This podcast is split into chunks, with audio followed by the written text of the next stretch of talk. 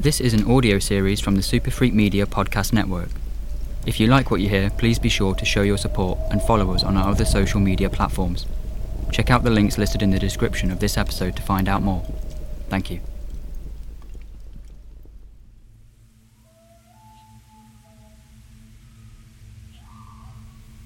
The night draws near, and the shadows stir. You're alone in the woods. Dead leaves crunch underfoot, and the wind bites at your neck. You feel a chill down your spine as the fog ushers you deeper into the darkness. A darkness full of eyes that watch and whispers of stories. I am your storyteller, and this is Campfire Chronicles.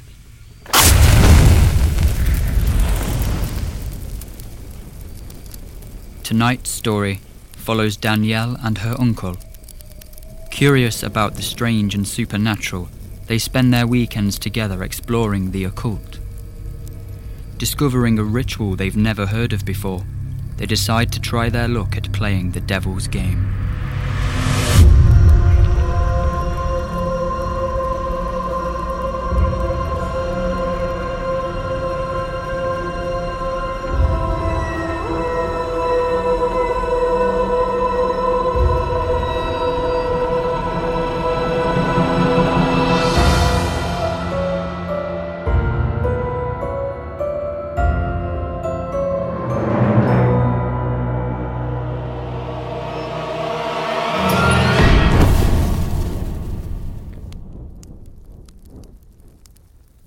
Children play games. They always have and always will. But over the course of time, games have evolved. Toy guns have become shooting friends over the internet, earning kill streaks, and performing victory dances. Football has been substituted for becoming favourite players, hitting buttons to score goals that would break records in reality. Sticks and stones are now a keyboard and mouse. In my time, we would play real games our parents would rather encourage and inspire our imaginations instead of buying them in a shop. Of course, these days I have had to conform to the status quo with my niece, Danielle. She came over to visit my upstairs two bedroom flat once a fortnight, whilst her mum enjoyed a night of freedom, bringing over favourite games with her current console of the week.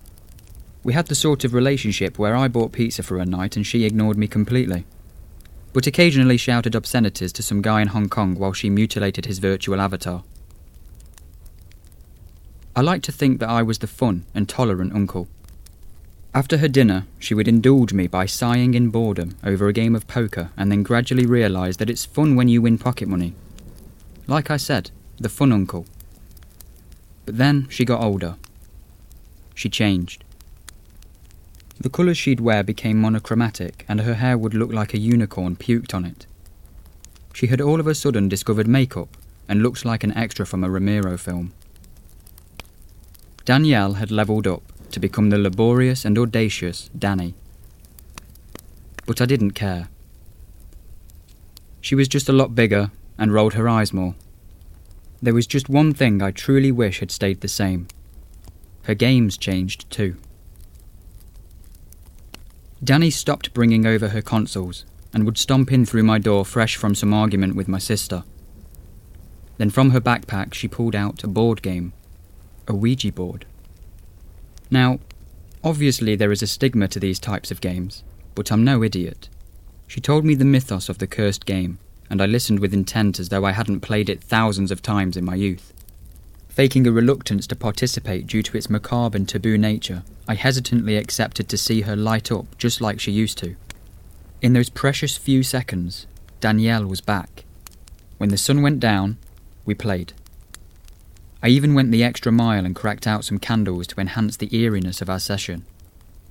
Danny called forth the great spirits of old, asking if there was anybody listening. I, of course, discreetly shifted the glass pointer with my fingers to mark out the most cryptic answers I could get away with, whilst gaping at her in shared amazement. We must have played it for hours. So much so that we had to watch cartoons for an hour because Danny was secretly too scared to go to bed. The next time she came over, I figured it was my turn to raise the stakes, so I taught her a little game called Bloody Mary. We played traditionally, with our bathroom light off, and when she had said those magic words, I scared her so bad that she went transparent. I was well aware of the red flags that her new interest should have shown me, but I was so excited to see her want to do something even remotely active, and now we shared a form of common interest again. Hindsight is a horrible thing. Danny's fascination with the supernatural went on to the point where she would find beauty in the repugnant.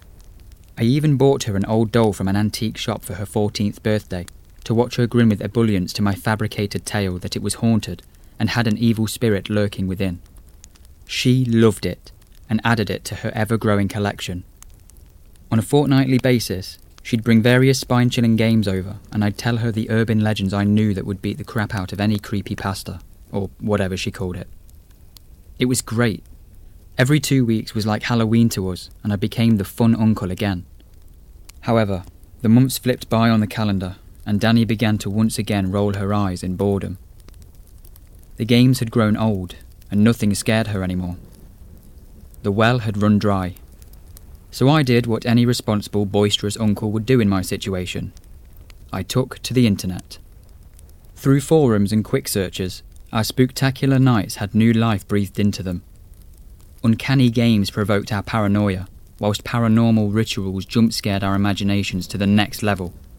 My search for new content persisted, and soon I received an anonymous email.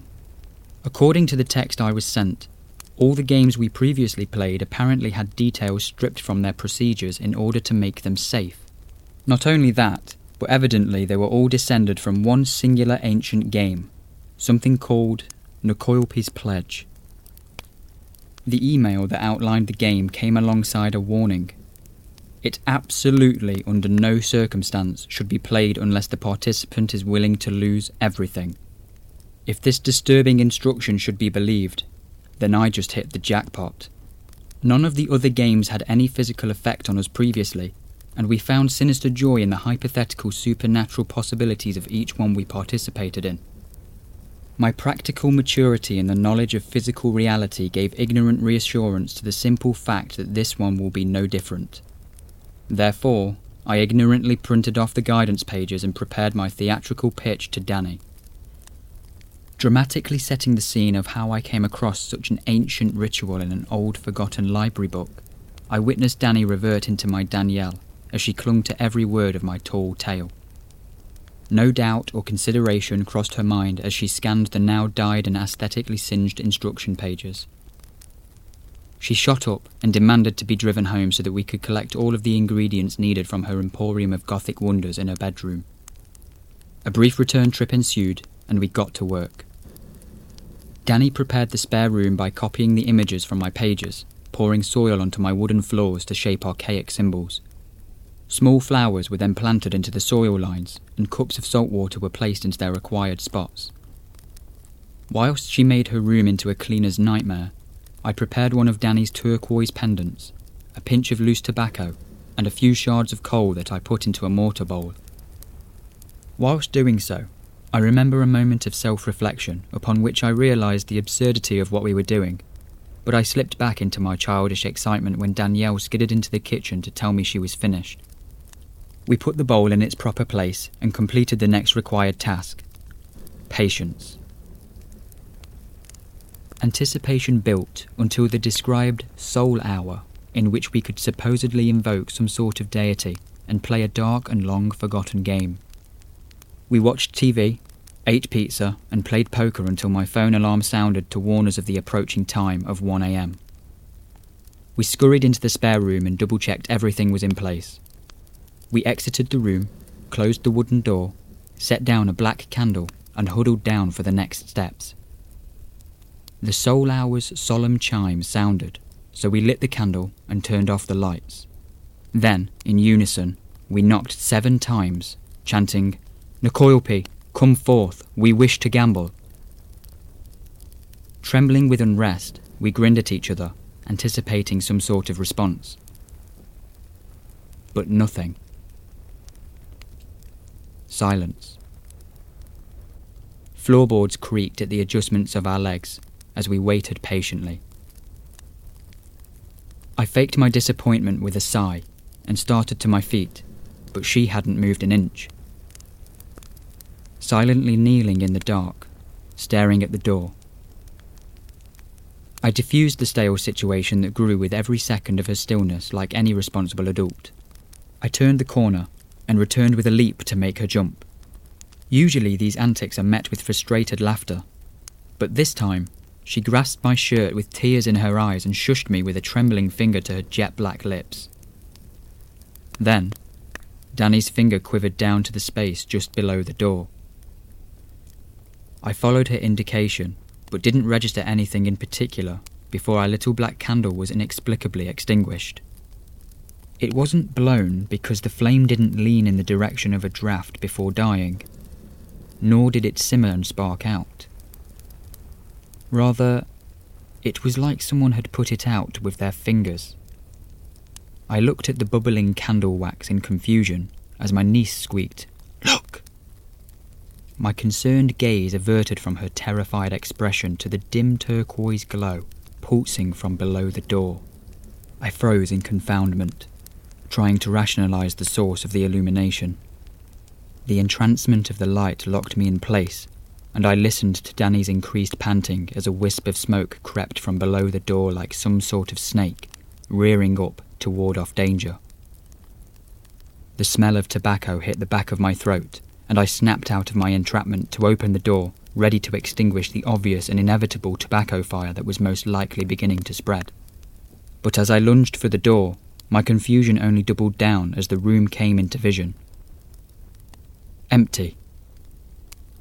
No fire. No light. Except the orange trickle of the outside street lamps. The entire room was scarce of what we had previously readied. No compost. No flowers. The cups were gone, and the only thing that remained was the smell of burnt tobacco.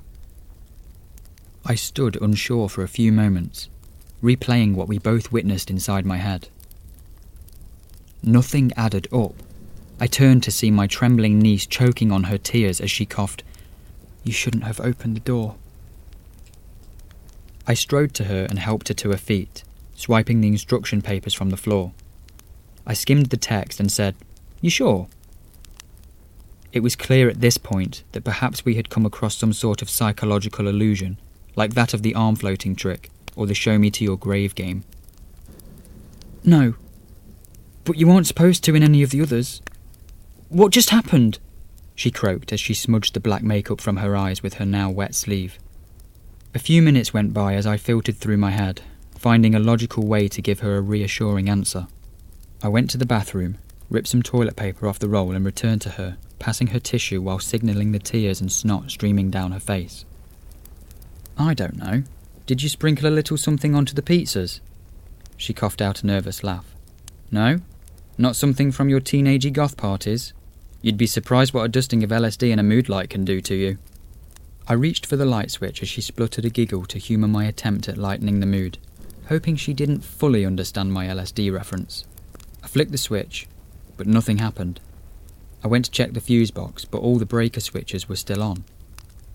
My logical, mature mind reassured me that a coincidental power failure had occurred, before the childish doubt and the tormenting suspicion that we were in a really bad horror film crept in. My cadaverous niece relapsed into panic at the sight of my failed attempt. I took my phone out of my pocket to find it was dead. I held the power button but had no luck. I sighed as she gave hyperventilating appeals to be taken home. Probably the best option. We left her overnight gear to be picked up at a later date and threw our coats on as we scurried through the complete darkness downstairs towards the exit. I blindly reached for the handle but hadn't found it. My hand slid along the blank piece of PVC where it should have been and found nothing. Hurry up! She urged as I fumbled for anything that could be used to open the door, but to no avail. Disorientated panic washed over me as I realised that the handle, keys, and hinges of the door were all inexplicably gone, and leaving through the only exit from the flat was no longer an option. The pressure of parental responsibility loomed over my suspended body, whilst my mind swam through practical rationality for what seemed like an eternity. Seconds expired to the pendulum of Danny's frightened respiration whilst I fought childish fear and put together some semblance of a strategy, I reminded myself to replenish my facade of bravery and decided that the door or one of the flat windows had to be smashed open. I held Danny by the shoulders, reassuring her that I would be back soon after fetching something heavy to break the door down. She speechlessly winced and nodded. I began hastily making my way back up to the flat when an ominous glow, the same as behind the door, crept out from the corner at the top of the stairs. Fear seized my legs as I stumbled back down the steps I had made struggling to stay upright. I watched, expecting something to happen as the glow loomed over us, illuminating the topmost step and gently touching the second. A sickening tightness in my gut snatched my breath away as I was wiping the blinding build-up of tears in my eyes. I tried, in vain, to save face in front of my niece, who was now voicelessly wailing in the corner, curled up in dismay. I knew something was going to crawl around the corner, some bony hand would grip the edge of the wall. But it never came. The glow silently dimmed back into the flat as we froze, helplessly trembling in expectation for some terrible thing that would creep around the corner at any second. Impatience got the better of me, and I followed the evanescent turquoise light, searching for anything that could possibly be used as a weapon. Blindly shaking in the darkness, I found a rogue shoe halfway up the stairs and brandished it. It wasn't much, but it was the best I had. I held it at the ready as I steadied my legs. Glancing behind to send Danny a reassuring nod, I climbed the staircase. I cautiously shot around the corner ready with my weaponized footwear, but found only darkness. Feeling the floor as I continued, I managed to find a hammer that was left from hanging up a picture the previous Monday. Finally, something that could help. I quickly turned tail and scurried back down the stairs to try my hand at breaking the door down with the nail hammer. I swung for the door, hoping to break it with one masculine attempt, but made no progress. I then swung for the glass porthole at the top of the door with as much strength as I could muster, but only managed to crack it. I leaned back for a second swing when the creeping smell of tobacco shot up my nostrils. I checked behind me and saw the turquoise light had sneaked to the top of the stairs, just out of sight. No longer willing to await whatever horrific apparition that could spring around the corner, my hammer swung at the window when a cry came from the top of the stairs. The 14 year old at my ankles screamed in trepidation as I spun around to provide some sort of protection. It was not that of any cry I'd heard before, but something that I could only imagine would resonate from some sort of hunting pack animal when finding their prey.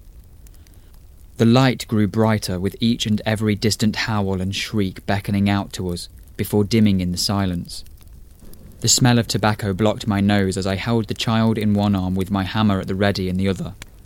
We were left in darkness. The disheartening realization that I would have to go back upstairs so that we could both make our escape through a window finally hit me. Danielle clawed and clung to my arm as though I was slipping away. I took her by the hand and held it tight.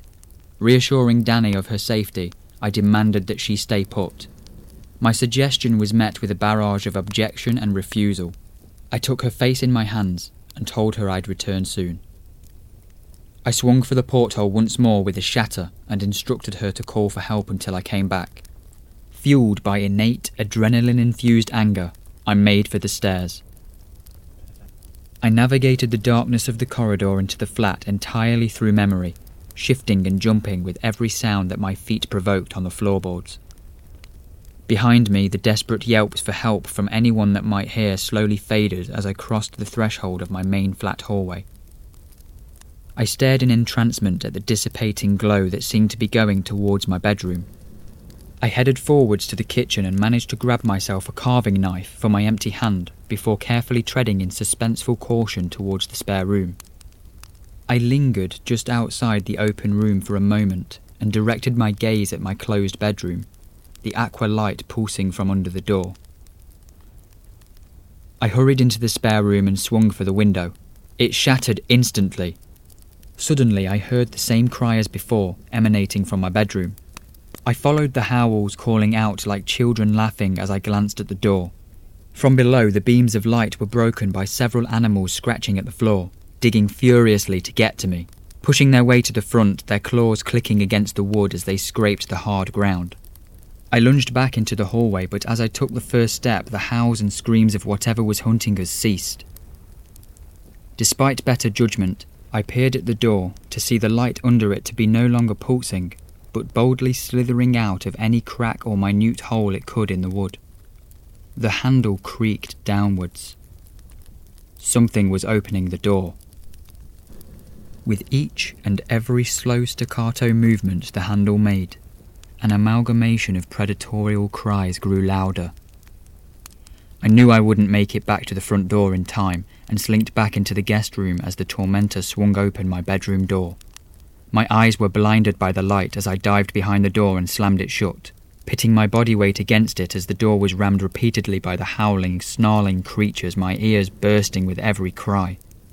I let out a helpless scream, pushing for dear life at the wood whilst my attackers threw themselves against it. My shoelaces repelled from the ingress with every hoof the assailants let out as they dug towards my feet.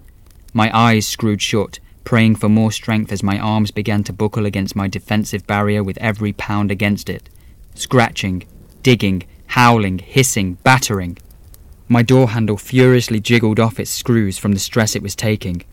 The door was knocked ajar for a brief moment when my shoulder gave in to the siege. For just a second, I could make out some sort of skeletal snout protruding through the space in the door, disrupting the beam of light and the suffocation of tobacco smoke. Whilst holding against my onslaught of attackers, I swung at the skin grafted snout with my hammer as best I could. The door slammed shut. Suddenly, the beating stopped, and the howling made towards the corridor. My crippling fear bubbled into courage as Danny's petrified screams made my blood curdle. I threw the door open and winced at the disorientating light, challenging whatever was in front of me. I could barely see the hammer and knife I had readied, but nonetheless, I hurried to help my screaming niece. The excited cries of my attackers galloped further away down the corridor. I passed the kitchen door, grazing the frame with my weak shoulder before something tore into the flesh of my arm. My fingers came limp around the hammer and it dropped out of my hand as some unseen creature threw me into the kitchen. My back hit the cupboard with a crack. A high pitched cry sounded off not two feet from my face before I felt its jaws lock around my shoulder sinking into bone. I screamed and maniacally stabbed against the abomination with my carving knife. My hand felt sparse, bristle like fur as I panickingly hacked and slashed at the creature that was relentlessly chewing on my flesh. I hit my own arm on a few occasions as the thing shook me like a dog playing with a rope toy. It lost its grip on my shoulder and slammed itself against my head as I continued to slash. Then I felt its teeth saw into my right leg. I gave out a cry, and my slashing was interrupted as it began to drag me back into the hallway with excited tugs. With my one useful arm, I traded the knife for the hammer I felt graze against me on the floor and began chiseling away at the creature, every hit being followed by a hound like whimper. My hair got caught in the wet trail my gushing leg and shoulder left behind as I was dragged into the living room. Giving every swing and club I could deliver despite my strength being ripped out of me, the creature furiously huffed and snarled as I beat away its burning breath with the cold, rusty iron hammer. Primal instinct drove me to lean forward, gripping what I could only assume served as ears for the creature, forcing my leg further into its mouth. I pushed, with the hopes of choking and disorientating my predator to give me a second to escape. However, my excruciating dread increased when I felt the creature dislodge its jaw and continue to gnaw on more of my leg. In a panic, I continued to pummel at the monstrosity's skull. Barely noticing that the light had begun to dim as I continued swinging, the atrocity's eyes only just gave out a visible black glint of reflection. Then at once, the thing released my leg and I lay for a second on the floor, basking in my own bedevilment before peeling myself off of the cold wood to limp for the hallway. Each nerve gave out an electric twang as I called out for the niece that I could no longer hear over the howling pack. I followed the failing glow into the corridor as it faded to darkness. I turned the corner for the stairs. In the moon essenced luminance of the streetlights falling through the porthole in the front door, I could make her out. Danny was sat in darkness with her legs resting in the glimpse of moonlight, her white, scratched and bruised legs showing through the new rips in her black jeans. I called out her name as I curled against the banister in pain. To my hopeful surprise, she softly answered, Yeah? Her voice was calm and almost oblivious to any previous danger. Are you alright? I growled out as my mouth filled with blood. I'm just fine. She sighed coldly as if her mind was on other things. Something was horribly wrong. That wasn't my Danielle talking back. I stumbled down the stairs towards her and slipped, clumsily rolling down the steps, landing on my back. I then crawled to her and rested my arm on her leg. I broke a window upstairs. Let's go. I pulled her towards me with my good arm, and the horror turned me upright as she lifelessly slumped forward into the light. Her eyelids, lips, and nose had all been mauled away. Her jaw swung open as I recoiled. Her bright blue hair, now dyed into purple, tumbled from her head onto her shoulders in one clump as her skinless scalp trickled red. Bits of her flesh had been ripped from her corpse, and her t shirt hung on her back in tatters. Tears poured from my eyes as the grief tore at me.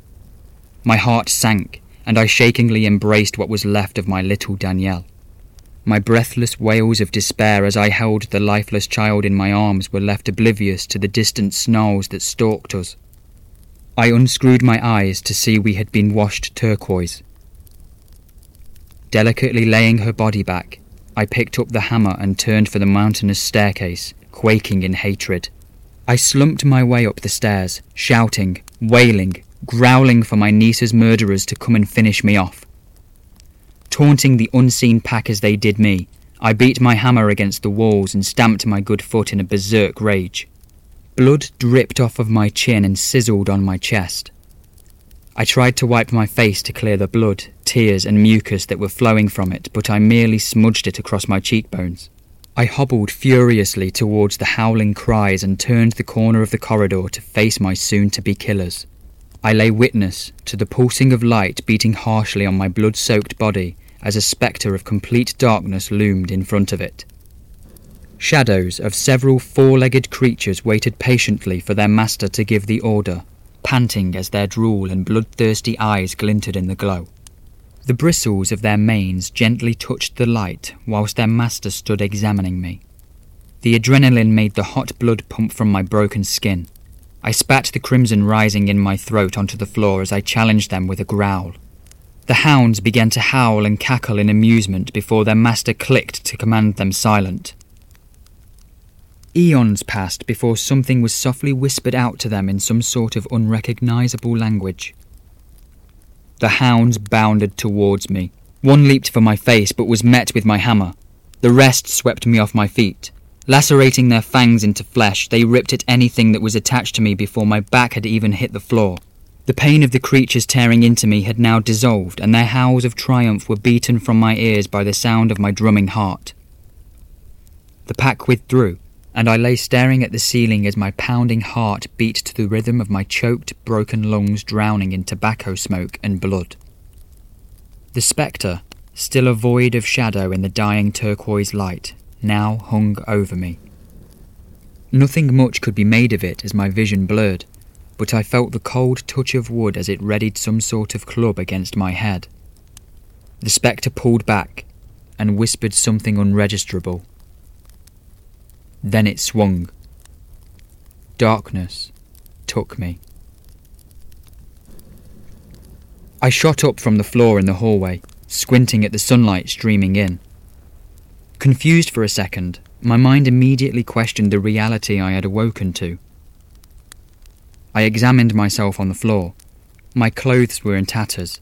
I was caked in blood that had crumbled overnight. I lifted my body from the dried brown blood on the floorboards and double checked myself. No pain. No wounds. I rushed for the front door where Danny had been mangled and lay dead. Skidding to the top of the steps, I looked down to see the door in perfect condition, with the handle and hinges in their rightful places, but her body was missing. I called out to her and had no response as I rampaged around my flat in search, each call being answered with silence. Frantic panic completely shadowed the realization that one of my pockets had become heavy since I woke up and was now jingling furiously. I stopped in my living room and dove my hand into my pocket as I pulled out piles of tiny gold coloured discs. I dropped them to the floor in neglect, pulling my phone out of the ragged pocket to my right, and found it was in working order. I typed the passcode incorrectly twice through shaking and eventually got in to find her name in my phone. I called the number but hit an unused dial tone. I then went to my sister's number to find she answered, barraging her with questions and a distraught apology. She eventually said, Give me ten minutes, and hung up. As I continued to search for Danny from under scatter cushions on the sofa to climbing into the loft, I heard my sister let herself in. She calmly walked around the corner and jumped at the sheer sight of my ravaged appearance. I stuttered out everything I knew had happened and what I had seen. My sister listened with a concealed horror, expressing concern, and eventually she embraced me assuring me with confusing facts that I did not want to hear. She had never given birth to a child. I was never a fun uncle, and my knowledge had seemingly become delusion. After my doubt had been worn out by my knowing contradictions of everything my sister had told me, she took me to a hospital to talk to someone. I hadn't lost anyone. Yet, I had indeed lost everything.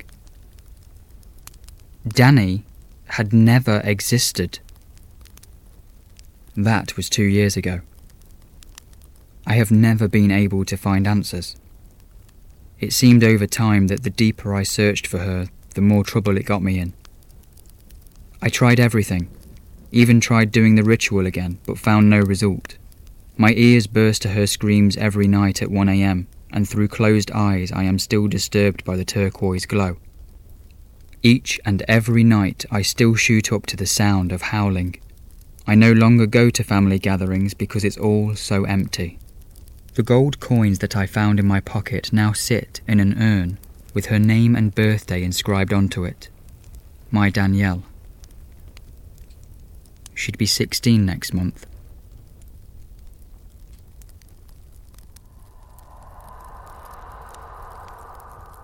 That was Why I No Longer Play the Games of Children by Mitchell Robbins. Should you find yourself lost and alone again, join me for another twisted tale. But tonight, as you leave the glow and warmth of the campfire and the last ember flickers in the dying light, remember that these stories will stay with you.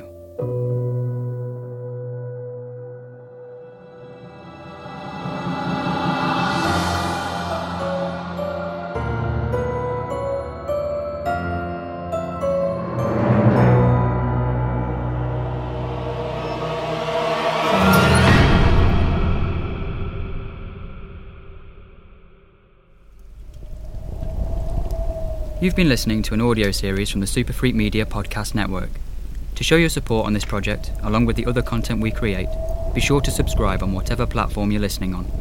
You can keep up to date with everything else we are up to on social media using the links in the description of this episode. Thank you for listening.